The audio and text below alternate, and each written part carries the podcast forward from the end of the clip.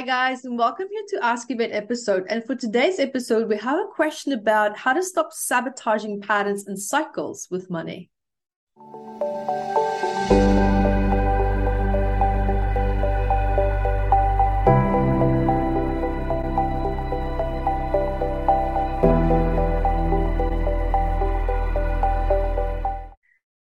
Hi everyone, Yvette Rose here, and welcome to today's Ask Yvette episode. And guys, also quickly for those of you who don't know me, my name is Yvette. I'm also the founder and the author of Metaphysical Anatomy, which is a big book of 679 medical ailments, and this is for the psychosomatic stress for adults behind all these ailments and illnesses.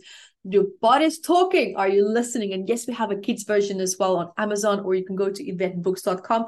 Guys, remember to also join my free master classes every week at YvetteRose.com. We go through massive big topics and healing processes and sessions as well. Join me there. And of course, I have my MIT trauma release technique level one always coming up. Bring two friends, come for free. And then I have my intuitive body workshop and also my intuitive spirit guide workshops coming up. It's always something fun happening.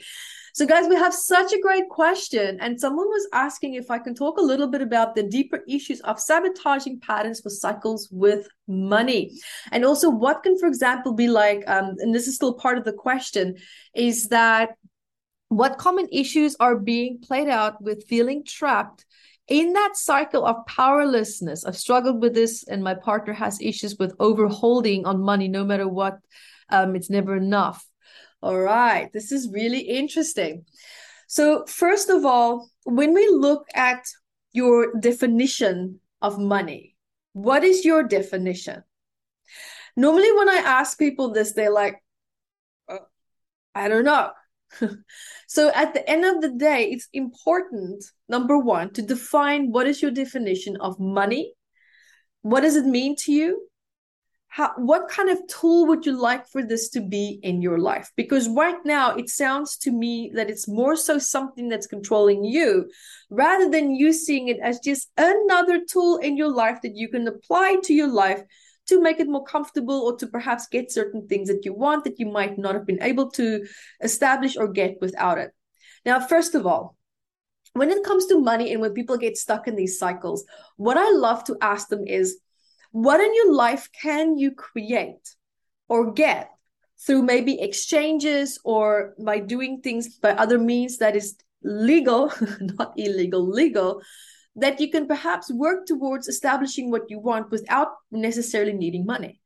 Right? So first of all, that's that's just to give you an idea. And the reason why I'm asking you this is to give you an idea where does money really play a super important role and where does it not? right? So once you've done that, then also look at what is your mother's values in terms of money? What is your father's values in terms of money?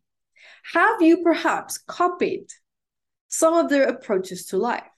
And if so, it is now important then to look at writing down what of their financial approaches in life is constructively contributing to your life Write that down and keep that. And then write down which ones to identify in me that they also have that is destructive. Write that down and then look at that list and then decide how can I eliminate these patterns, habits, thought processes, or behavioral patterns out of my life. Because what we also have to remember is that COVID and everything that's happened recently in the past uh, three years has completely spun the world upside down. It has pushed so many people into a mindset of scarcity, right? And rightfully so. I mean, a lot of there's been a tremendous loss. But now, what we also need to look at is as we started to come out of it and looking at your life, is there still so much loss in my life that would that would um, validate the sense of scarcity that I'm feeling. And you can even ask your partner that as well. And the answers must be realistic, not fear based hypothetical answers. That is not relevant. And yes, we, of course, we should think of the future, but it needs to be realistic. We can't live our life every day thinking that there's going to be a meteorite. We can't live our life every day thinking that an airplane is going to crash into your house. That's not constructive. That's living in fear. And you're going to emotionally sink into a place that's very dark. If we constantly make every decision that we want to make in life based on fear, there should be an aspect related to that that's of course connected to reality but was it's important to balance it also with a sense of optimism we need optimism in order to open ourselves up for something that we might not have been able to receive or align with if we were negative right? So that's really important. When we also look at um, sabotage with money what how has money showed up for you in the past? Did mom or dad always tell you it was difficult or a challenge or you have to suffer? If that's the case now now we have a really big problem because that mindset you're bringing that towards your abundance. It has to be hard. Universe is like okay. And that's exactly what's going to happen. And the more we work with money with the fear of loss the more we give money power that it actually doesn't deserve. Because now a big part of our survival and yes to a certain degree our survival is connected to money. We need it for food. We need it for so much. But what can you do or create in your life that is not so dependent on money controlling you, but then looking at also perhaps ancestral trauma in relationship to what I just said. Where was money perhaps so much dominating their survival? And maybe rightfully so. Maybe they were slaves, maybe they were massive poverty, maybe there was famine, maybe there were war trauma, maybe there were senses of huge loss so now what we do we do in this generation and future generations is we still feel that sense of loss and we overcompensate to not experience that loss again. Right? By hoarding, by by being overly careful. But it's your mindset also in relationship to looking at cycles with money. Because if you get money and then you spend it, then you can now also have a sense of self worth connected to it. And then also that part, well, now it's too easy. I have to suffer. So of course we give it away so we can work really hard and go back into that suffering mindset until we have the money again and then we sabotage it again. That also comes down to discipline. Sometimes we're really good at being disciplined for other people, but we can't do that for ourselves. So it's very important to also ask yourself where in your life and write that down. Where in your life do I need to be more disciplined in my life? Where can I be good at being disciplined for others? And where in my life should I be more disciplined? And you'll probably most likely be writing down financially be more disciplined. But where can you be more disciplined financially and also be playful? Like, for example, if you've saved X amount of money every two, three weeks, what can you do that's fun, that's nice, almost like a bit of a reward? So everything is not all just about hoarding, hoarding, and rewarding. It's you have to reward yourself as well.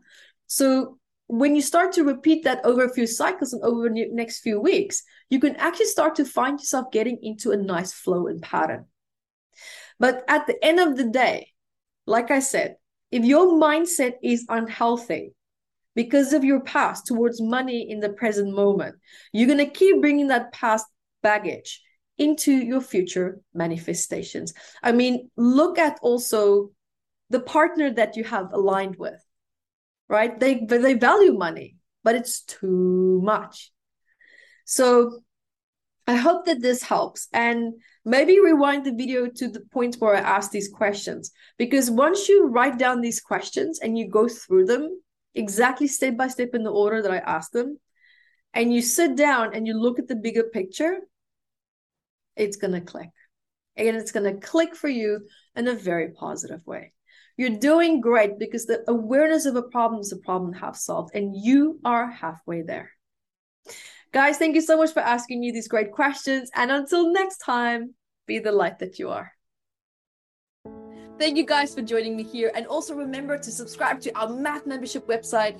You can check out so much more. There's so many free healing courses there as well. Go to YvetteRose.com, see all the free master classes and events that we have coming up.